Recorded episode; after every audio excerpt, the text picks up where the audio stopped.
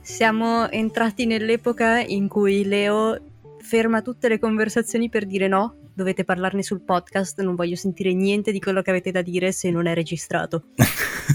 esatto. sì, è un, un'epoca di grande serenità e trasparenza dove non temiamo assolutamente che quello che diciamo possa essere usato eventualmente contro di noi. Quindi... Capito? Sì, sì.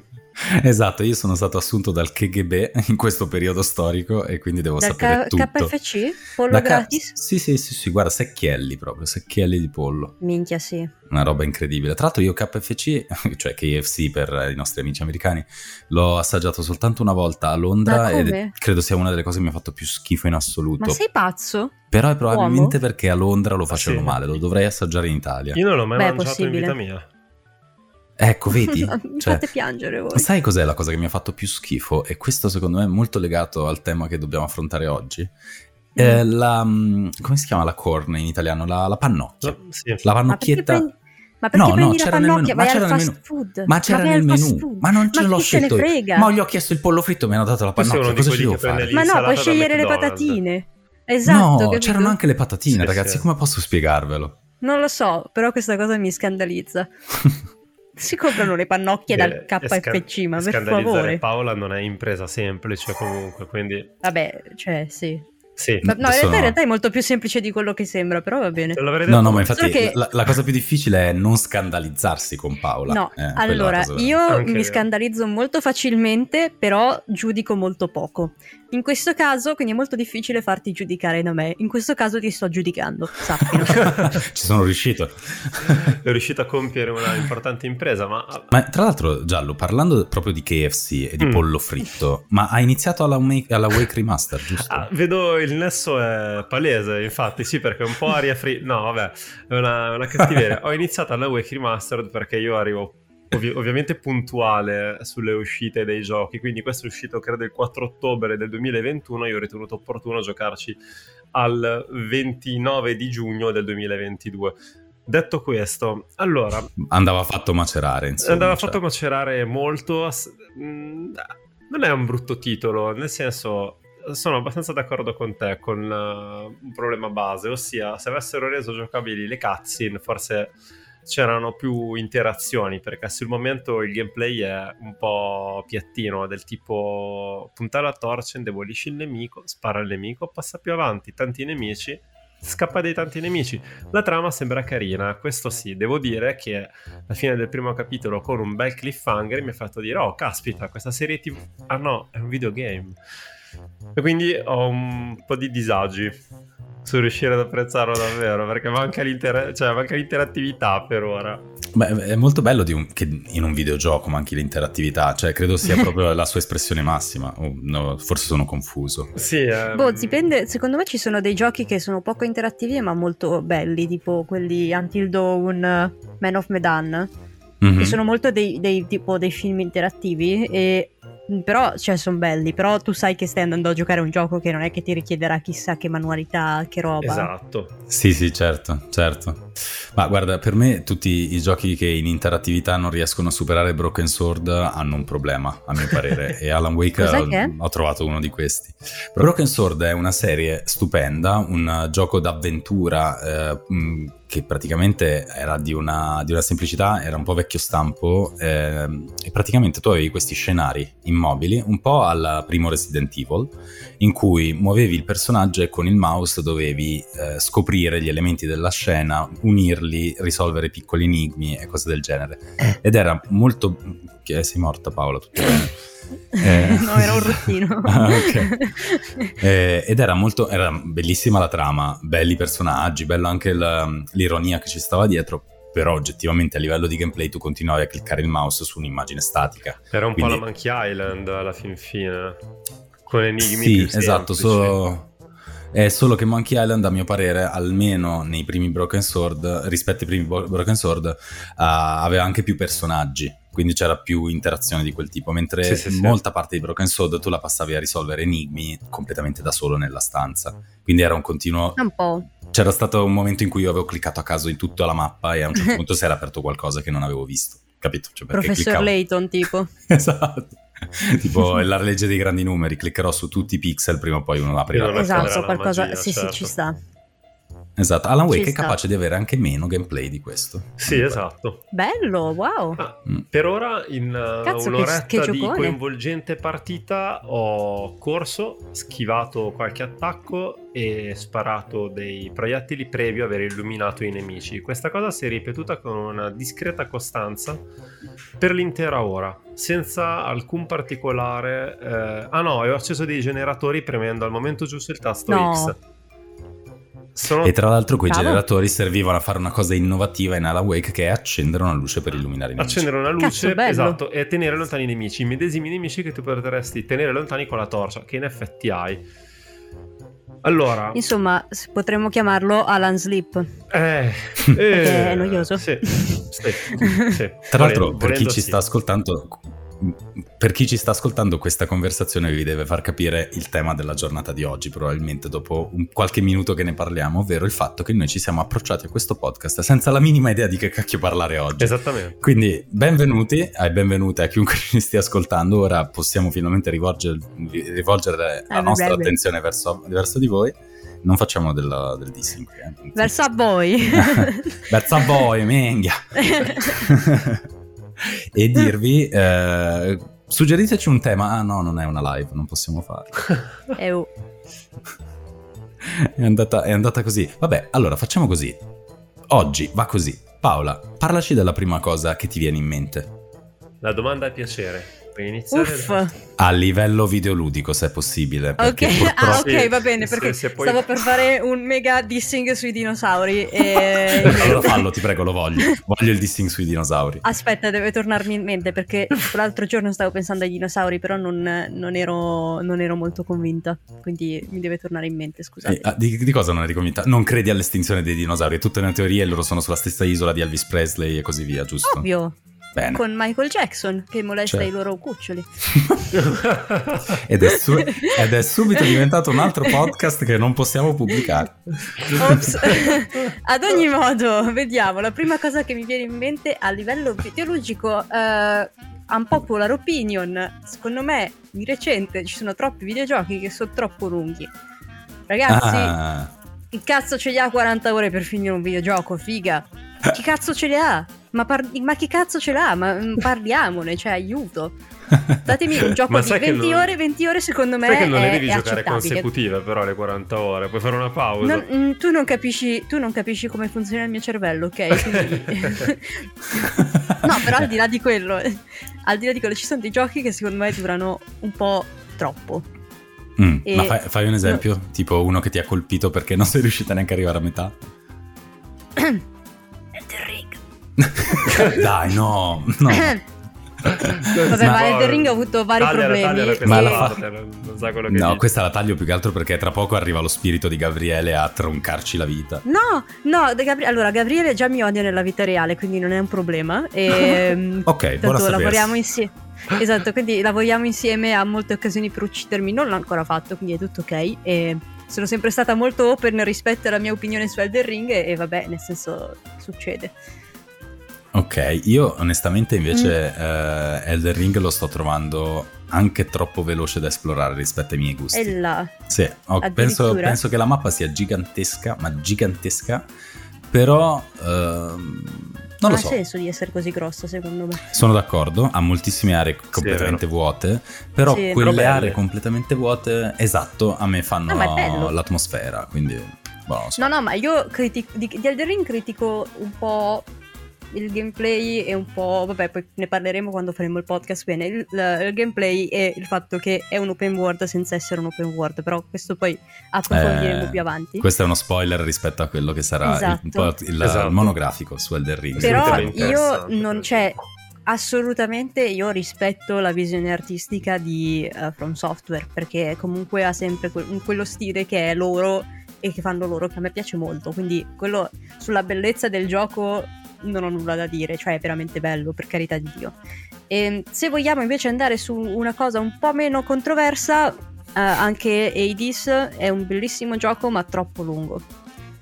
Ma ok, comunque siamo sempre nell'ambito della... Vi prego accorciate questi giochi perché la gente c'ha da fare, praticamente. Un po' sì. E anche abbassategli un po' di prezzo perché ragazzi, cioè 70 euro è too much too, too fucking much. Eh, sulla, sulla, questione prezzo vi rimandiamo ad un altro podcast che registrammo al tempo esatto. in cui abbiamo fatto una bella analisi del perché un videogioco in parte sia anche giusto che arrivi a, a, a pesare così tanto sulle tasche dei videogiocatori. Però e alcuni, si sente che non c'ero io. Esatto, alcuni che non c'ero io perché sicuro, sicuro avrei fatto un pippone sì. enorme su quanto è sbagliato il capitalismo e guarda un po' gira e rigira ci ritroviamo sempre lì. Dove poi si era concluso che fondamentalmente un gioco negli anni 90 in lire costava 120.000 lire, una cassetta del Sega, una cassetta del Sega Mega Drive. Sono molto simili ai 60... 120.000 lire, yes. è vero. Sono molto sì. simili ai 60 sì, sì. euro di oggi, cioè facendo la conversione più da scappati di casa che si possa fare. E addirittura alcuni titoli che erano soltanto import giapponese, come Winning Eleven, arrivavano a, a persino a 140 o 150 mila lire erano... Cioè tu mi, mi, vuoi dire che il mondo videoludico è stato l'unico che ha convertito in modo corretto dalla lira all'euro? Praticamente sì. Fantastico. Cioè tutti gli altri, tutti gli altri wow. sono passati, erano 5.000 lire, sono diventati 5 euro, esatto. il mondo videoludico è l'unico e, che ha diviso a metà. Sì, e aggiungo, un, aggiungo altre, altri due dettagli. Il primo è che le console in proporzione oggi costano meno di quanto costassero una volta sebbene okay. non si trovino. Okay. Questo piccolissimo problema di reperibilità. Il... sì, esatto. Vabbè, lì c'è un altro, un'altra questione, esatto. diciamo. La seconda questione è che oggi come oggi ci sono più videogiochi per tutte le tasche e più offerte, anche grazie Vero. alle versioni digitali. Mentre una volta o compravi l'usato di quella famosa cassetta del Siga da 120.000 lire o spendevi 120.000 lire, i prezzi non scendevano quasi mai sarà anche perché erano prodotti meno massivi di adesso e molto più per pochi.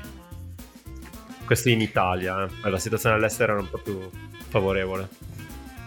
Ma voi, scusatemi, ma voi avete, avete avuto modo di usare le lire? Sì, beh, sì. sì, beh, sì siamo, io sono un 86, okay. tu, lui un 87. Sì, sì, sì. No. Tutta la nostra infanzia è stata definita dalle lire, poi a un certo punto, tram, la nostra paghetta è diventata una roba strana. sì, sì, sì, esatto. No, no, io no, purtroppo mi spiace. Eh vabbè, ma ci sta, ci sta come... Con la sicurezza di quello che ha visto l'etichetta bianca con scritto 120.000 lire sulla cassetta di Jurassic Park um, Rampage Edition, quello per il Sega Mega Drive, molto carino come platform, fatto bene. A proposito di dinosauri, di cui esatto, insomma, non abbiamo ancora parlato. Esattamente. Ma invece, Giallo, tema a caso, vai, tuo. Allora, butta dentro. Un mio tema a caso, un mio The Witcher... No, scherzo. no, dai, no. quello non è a caso. No, no. quello, quello è premeditato. Quello è quello che pensi a ogni ora del giorno. esatto. Un mio, un mio argomento bonus, vediamo. Aiuto. Uh, avrei potuto prepararlo, cosa che invece non ho fatto.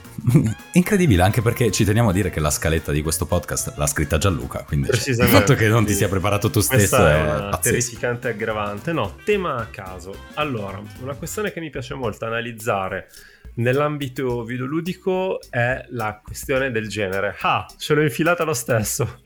Incredibile. Ce l'ho genere fatta nel senso sesso genere nel senso... no, del genere videoludico, perché mentre nella, ai tempi d'oro del, del, mondo videoludico i generi erano pochi e estremamente definiti, si andava dallo sparatutto per eccellenza che era Doom, con poi Doom-like, per mutuare un'espressione dei Souls di oggi, tipo Unreal Tournament, Quake, eccetera i platform come Mario e affini, oppure i giochi di ruolo come il classico DD o quelli online, adesso hai, cosa ne so, il picchiaduro con gli elementi di trama, il gioco action con gli elementi di GDR, i punti esperienza da spendere. Quindi un tema sul quale mi sono sempre trovato a riflettere è quanto davvero ha ancora senso di parlare di genere videoludico a mio modesto parere i generi sono liquidi, non ha alcun senso attribuire, ma come spesso per i prodotti cinematografici, dove non sono più così tanto, a meno che tu vada a vedere la classica commedia romantica che si basa su degli archetipi, uh, non, così per dirne uno, il classico thriller, difficilmente ci sono dei film che sono veramente così tanto monolitici sulla loro, almeno io ho percepito questo oggi, che mh, mm, rispetto a una volta ci sono un po' meno monoliti in quello che è il, eh, il, genere e le sue caratteristiche. A volte si cerca anche di giocare sulle caratteristiche del genere, smontandole, proprio per sorprendere un po' lo spettatore, notato anche in ambito videoludico. Tu Leo, da regista per esempio, che cosa pensi di questa cosa? Su, sui film almeno. Allora, mm, lungi, lungi, da me voler approfondire questo tema perché meriterebbe da solo un podcast praticamente uh, per, per quante cose si possono dire. Diciamo che Uh, come il mondo cinematografico, anche il mondo videoludico, a mio parere, uh, soffre di, di, una vecchiaia precoce, ovvero tutto quanto uh, quello che è cinema, tutto quello che è mh, narrativa di tipo audio-video, è cresciuta in fretta, si è maturata in fretta e presto ha esaurito la sua innovazione, la sua novità. Eh, tanto che i film che eh, oggi escono spesso e volentieri non hanno reale innovazione, ma cercano in qualche modo di mischiare ciò che già è esistito per trovare nuove soluzioni con un ingrediente però già, già utilizzato più volte anche da altri. Ed è per questo forse che di per sé non riusciamo a, ad avere anche il, nel cinema o nel mondo videoludico qualcosa che sia più così tanto specifico nel suo genere. Perché si sta cercando di fare la, un po' di cucina fusion da certo, certi punti chiaro, di vista. No. E questo è perché la maturità è già arrivata, cioè se tu guardi oggi un film o guardi una serie tv, purtroppo spesso riesci a riconoscerci tantissimi canoni e niente è più realmente innovativo se non delle storie che veramente non sono state toccate perché sono tratte da delle storie vere. Ma prendiamo anche soltanto, banalizzo, eh, l'ultimo film che, che l'ultima serie di, di, di, che spinge tanto, che è quella di Stranger Things, sì. la quarta stagione. Eh, quella serie non ha quasi nulla di innovativo, anzi molte cose delle Stranger Things, e qui sarò un popular anch'io, Pao, eh, sono anticipabili dalla prima puntata, sai benissimo eh, certe cose dove andranno, anzi addirittura vi devo dire la verità, spoiler, chi non ha visto Stranger Things 4 sta per Aia. uscire, eh? quindi ciao io sono rimasto molto deluso dalla non morte di alcuni personaggi, che logicamente sarebbe stato più innovativo se, morì, se fossero morti. Certo.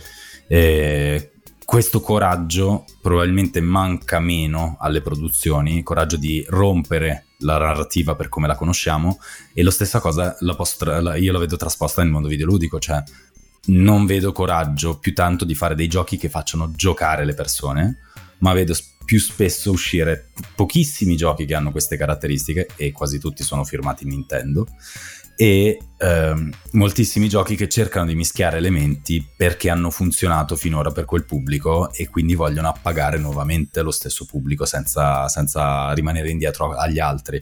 Banalizzo l'ultimo Final Fantasy che a parte essere sembrare bello nonostante il trailer terribile, mm. eh, ha delle dinamiche Souls-like questa cosa è un rischio gigante che corre chi produce quel titolo per... Sì, esatto, esatto, che deve combattere una cosa che mi pare si chiami Chaos, non mi ricordo bene l'alter e, e, e, questa cosa eh, è, è, un, esatto, è un evidente, un evidente dubbio da parte del programmatore di non voler rompere una macchina che funziona per costruirne una nuova. Però io chiuderei l'argomento dicendo una sola cosa, tutto ciò che non piace oggi probabilmente è la radice del futuro. Nel senso che tutto ciò che non funziona oggi probabilmente sta cercando di innovare. Quindi non, bisogna aver paura di non piacere, perché quando non piaci spesso è perché non sei ancora capito. Questo è un, buon, uh, è un buon, punto di vista, anche perché, come diceva Oscar Wilde, quando io, i critici sono in disaccordo, solo allora l'autore è contento, è soddisfatto della sua creazione. Esatto, esatto.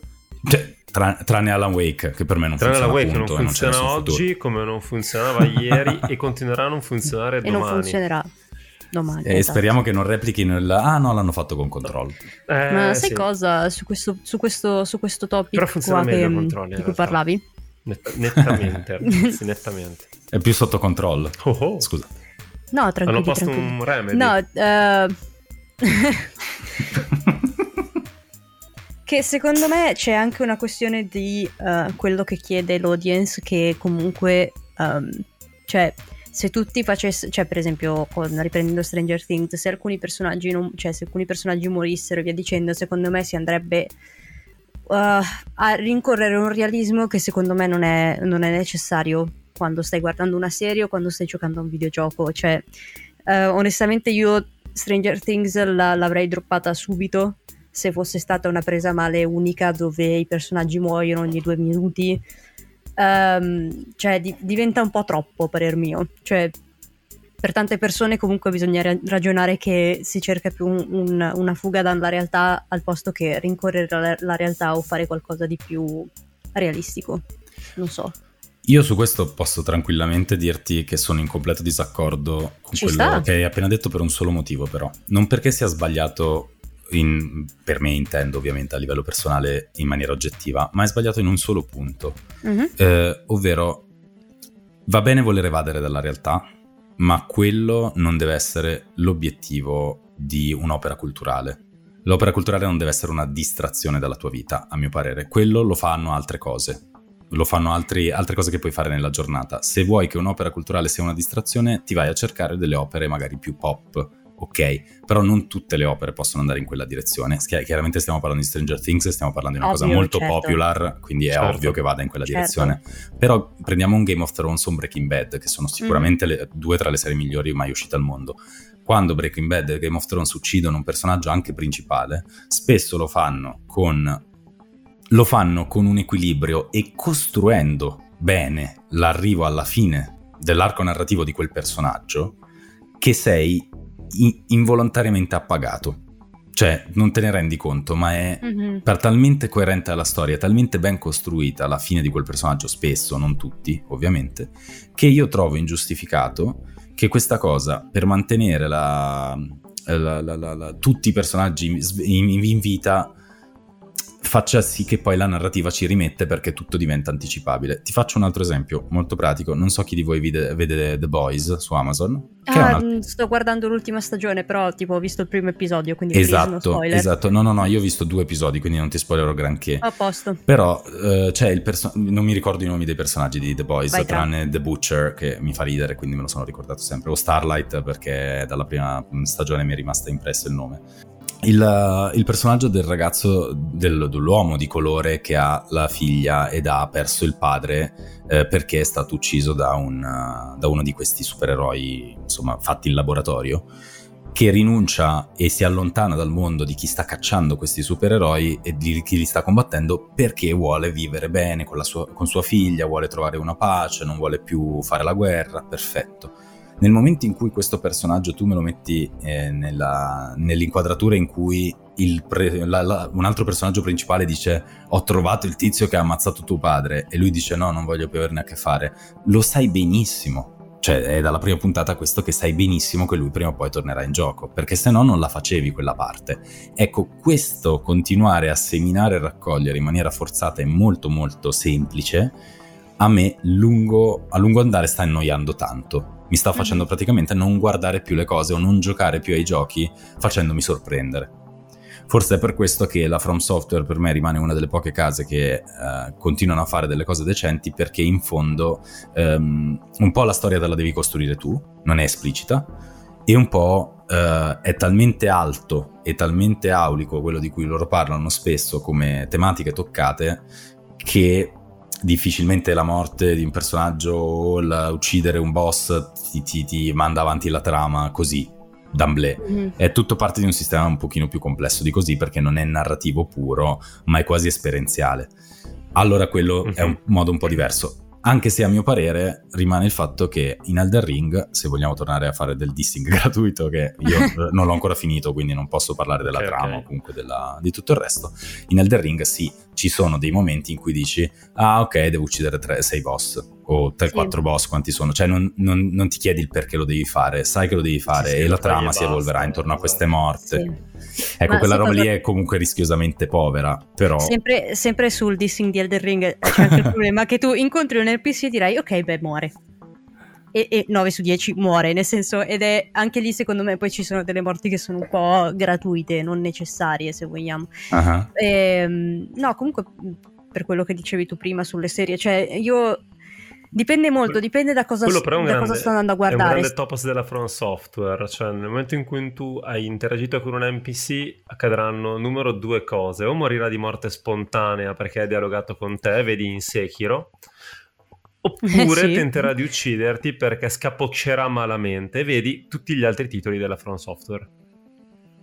Non c'è quasi mai Ma- una terza via. Se c'è una terza via, no, non c'è, non, non ne ricordo. Non c'è una terza via. No, dai, ci sono delle terze vie. su- Sono più rare. Molto ma rare. Normalmente, Lo trovate. normalmente puoi anche riuscire a salvarli degli NPC. Sì, sì, è, è vero, Eh. faticosamente. Uno, uno su un gioco. Sì, uno, uno a gioco, uno, a titolo. uno a uno gioco. a gioco, Sì, sì, solitamente il più inutile. Tipo. No, sto pensando che uno dei pochi titoli che è stato davvero disruptive è Death Stranding ultimamente. Caspita, sai Sì, che quello è molto. il mio gioco che sta macerando troppo. Cioè, l'ho iniziato, ho giocato la prima ora, ma poi non ho mai più continuato. Ma mi ha attratto talmente tanto che devo riprenderlo assolutamente. Sì, Death Stranding è assolutamente una cosa che non, cioè, non si era mai vista secondo me nei videogiochi Esatto. perché letteralmente devi camminare da un punto all'altro e avere il coraggio di fare un gioco del genere è veramente chapeau, cioè Sì, sì, sì, lui gioca con delle regole sue. sì, Eh, assolutamente. Non, non spoilerate, però No, no. spiegatemi in che senso. No, praticamente tutto il gioco tu fai il fattorino, sostanzialmente, Allora, quindi si- Questo devi l'ho portare pacchi. dire. Questo no, no, sul serio, devi Sì, portare sì, sì. pacchi da un punto all'altro e costruire, iniziare tipo a ricostruire i modi per connettere le varie sprazzi di civiltà che ci sono in giro. Sì. Però, tipo, inizia a poter utilizzare dei metodi più veloci per andare in giro fi- verso la fine del gioco. Sì, diciamo che idealmente Death Stranding è un gioco basato sul concetto di interconnessione e creazione di legami. Ok.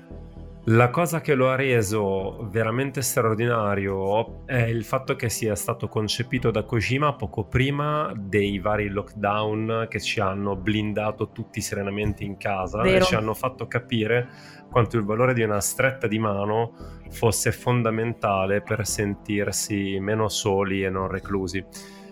Ironia della sorte in Death Stranding, e questo non è uno spoiler perché è nei montaggi dei trailer, quindi ti narro quel che si vede fondamentalmente, il protagonista soffre di una stramba patologia fittizia, chiaramente reale nel mondo di Death Stranding, eh, a seguito della quale lui non può toccare e essere toccato dalle persone, altrimenti ha come delle ustioni di primo grado. Quindi lui, che non ha la possibilità di toccare fisicamente gli altri, di esperirli col contatto, è chiamato a ristabilire i legami in un mondo che è, per via di una sorta di catastrofe mm, estrema, che è il Death Stranding per l'appunto, diviso, arroccato in piccoli baluardi di civiltà che sono come dei bunker fondamentalmente, più o meno sotterranei, più o meno dispersi. E come ha detto Paola, tu sei banalmente un fattorino, ma laddove tu stai con- consegnando una pizza, stai facendo il globo di turno, e non è un esempio casuale perché c'è una missione dove tu devi portare una pizza,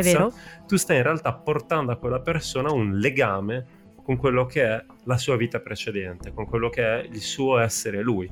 Quindi stai compiendo un gesto che per questa persona si rivela identitario. Pri- è fondamentalmente Ma- il primo gioco che crea questo tipo di... che porta avanti questo tipo di, di tematica, di concetto. Mm-mm. Ma parlando proprio di tematiche, a parte che adesso, vabbè, mh, mollo tutto e vado a giocare a Death Stranding, ma ehm, a proposito di tematiche, chiudiamo questa puntata, mi- anzi mi chiudete questa puntata raccontandomi qual è il tema a cui siete più affezionati nel mondo videoludico, cioè qual è il vostro, cioè, il vostro videogioco preferito per dire The Witcher, giallo, qual è il tema a cui sei più affezionato di The Witcher? Ah, Il tema di The Witcher a cui sono più affezionato, mh, quello che ho individuato io, che non è in realtà forse il tema portante, il tema principale o il messaggio dell'autore e via discorrendo, per me è la rivalsa. Ok, La rivalsa del, del diverso, dell'outsider, dell'emarginato rispetto alla massa giudicante, alla massa mainstream. ok. Par- cioè, la rivalsa la, la ottiene il The Witcher o ci sono altri personaggi che... Ah no, beh, posso, posso essere più, nel senso non volevo dilungarmi, ecco, no, la- la- il, il personaggio del Witcher, cioè Geralt, fondamentalmente è un mutante creato ad hoc eh, dagli uomini con elementi magici e vari mutageni affinché diventi uno strumento per l'uomo. L'uomo però lo rifugge e lo, lo teme, lo maltollera perché è diverso fondamentalmente. Però l'uomo a sua volta ha bisogno ma l'ha creato lui. lui, ma cosa fa? Eh, ma ha creato un diverso. E come tutto ciò che è diverso e lontano dai canoni, all'uomo, all'uomo della strada, il Witcher non piace, sebbene il Witcher sia uno strumento per tenerlo al sicuro. E la rivalsa in questo caso è del protagonista che nonostante lui venga emarginato, nonostante lui venga allontanato da tutti, comunque ha una sua solida identità, ha dei legami molto solidi con alcuni personaggi anche umani, a loro volta figure controverse come lui e oltretutto ha appreso l'importante arte di non giudicare mai Difatti... Che è l'arte, che è l'arte di Paola. Che è l'arte esatto. di Paola, esatto. Paola è un Witcher. Quindi Paola in, in realtà è mezza The Witcher, lo è. Esatto, una mezza Witcher. Una mezza Witcher, quindi questo è il mio, il mio tema portante. Poi altri temi interessanti di The Witcher sono fondamentalmente il rispetto per le minoranze e l'avversione più assoluta a qualsiasi forma di ghettizzazione di razzismo che ci possa essere perché The Witcher sovverte i canoni del fantasy creando quello che veramente più di tanti altri è definibile dark fantasy. E sono temi che mi stanno molto a cuore, quelli dell'inclusività e del non allontanare chi è diverso da noi, al di là di, di, del fattore gusti personali che può essere sempre un motivo di dissing e di battute a son di birra con gli amici questa cosa di The Witcher l'avevo colta anche dalla serie. Nella serie se ne parla in maniera molto molto forte, a, a mio sì. parere. Quindi mh, è, molto, è molto bello e secondo me uno dei motivi per cui The Witcher ha avuto successo come gioco è anche questo, cioè che sotto sotto stai parlando di persone emarginate, ma persone con un potere, con un talento, con una posizione nel mondo chiara e un'utilità eh, per la società. E quindi questo a me ha sempre affascinato ed è uno dei motivi per cui in realtà mi dispiace non aver giocato la serie The Witcher prettamente per motivi di gameplay. Mm. Come avrete capito io, sì. se il gameplay non è bello, mm, la trama non mi interessa, insomma. Eh, se no mi guardo un film, ripeto, cioè, dove non c'è il gameplay perché lo so, perché è un film, perché è passivo. Eh, mentre eh, uno dei motivi per cui eh, io sono veramente affascinato e emozionato ogni volta che gioco un Soul è sono proprio le tematiche che affronta. Per dire Dark Souls 1 mi ammazzò proprio sul posto, mi lasciò senza sangue, eh, che è una cosa molto bloodbordiana, mm. ehm, al, davanti al fatto che ehm, della metafora della fiamma, della metafora dello, dell'oscurità, dell'anima oscura, quindi di questa, tra l'altro tutto leggibile come te pare, io l'ho letto così, eh, che era la metafora fondamentalmente dell'uomo che può spegnere la fiamma, quindi può spegnere il sapere, la coscienza, la conoscenza e la sua, diciamo, uh, condivisione, ehm, che è stata creata da degli dei che probabilmente erano più umani di quanto si pensa e che semplicemente avevano acceso quella fiamma e avevano cercato in tutti i modi di difenderla e tenerla accesa. Quindi c'era questa sorta di parallelismo culturale con la società in cui, insomma, viviamo oggi in parte, ma soprattutto con le società medievali, mm-hmm. quindi parliamo dell'ostracismo dell'anno 1000, cose del genere, che a me ha affascinato veramente tantissimo. E, ed è uno dei motivi per cui sono stato veramente legato al gioco in maniera, in maniera, viscerale perché quello che interpretavo io dagli oggetti mi lasciava libero di mettere un tema dentro che magari non è esattamente il tema che voleva toccare um, il designer o il director o lo scrittore o chiunque um, che non credo sia solo Miyazaki, penso ci siano altri scrittori insieme a lui perché sarebbe abbastanza certo. inquietante altrimenti.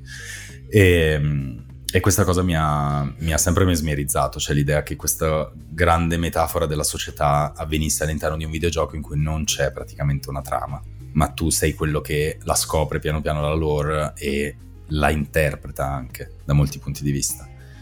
E, ehm, che trovo una forma di, di racconto eccelsa e forse unica, Unica nel senso che credo che solo la letteratura possa fare una cosa del genere, ma il cinema non può arrivare sì, a fare una lore perfettamente d'accordo No, no, il cinema no. Mm, e quindi non, è quello... non si presta bene. Esatto, ed è il motivo per cui io continuo a dire che il mio videogioco preferito Dark Souls perché ha una narrativa che posso trovare solo lì a livello audiovisivo. Poi chiaro, certo. a livello letterario ci sono altri esempi. Concordo. Ci sta.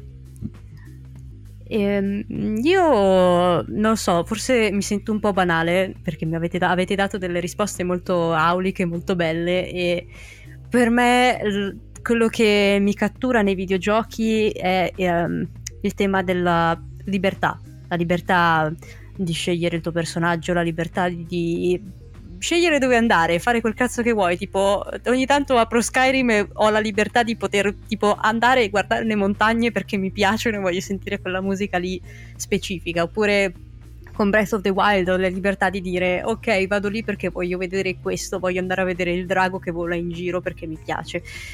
E, ehm, questo diciamo è un tema che mi piace molto. Lo so che è molto generico perché lo puoi trovare in tantissimi giochi, cioè anche uh, tipo come dire, anche tipo Bioshock, per quanto abbia una trama lineare, comunque il tema della libertà è focale, cioè ba- il gioco alla fine della fiera si basa su quello, a parer mio. E quindi cioè, mi piace poterla, poter scoprire il posto, capire come varie, varie, città, come si comportano tra di loro, cosa sta succedendo. Mi piacciono questo genere di cose, mi piace appunto avere la possibilità di semplicemente andarmene in giro e scoprire le cose senza per forza dover uccidere qualcuno o, o, o fare qualcosa di sensato nella vita, come dire.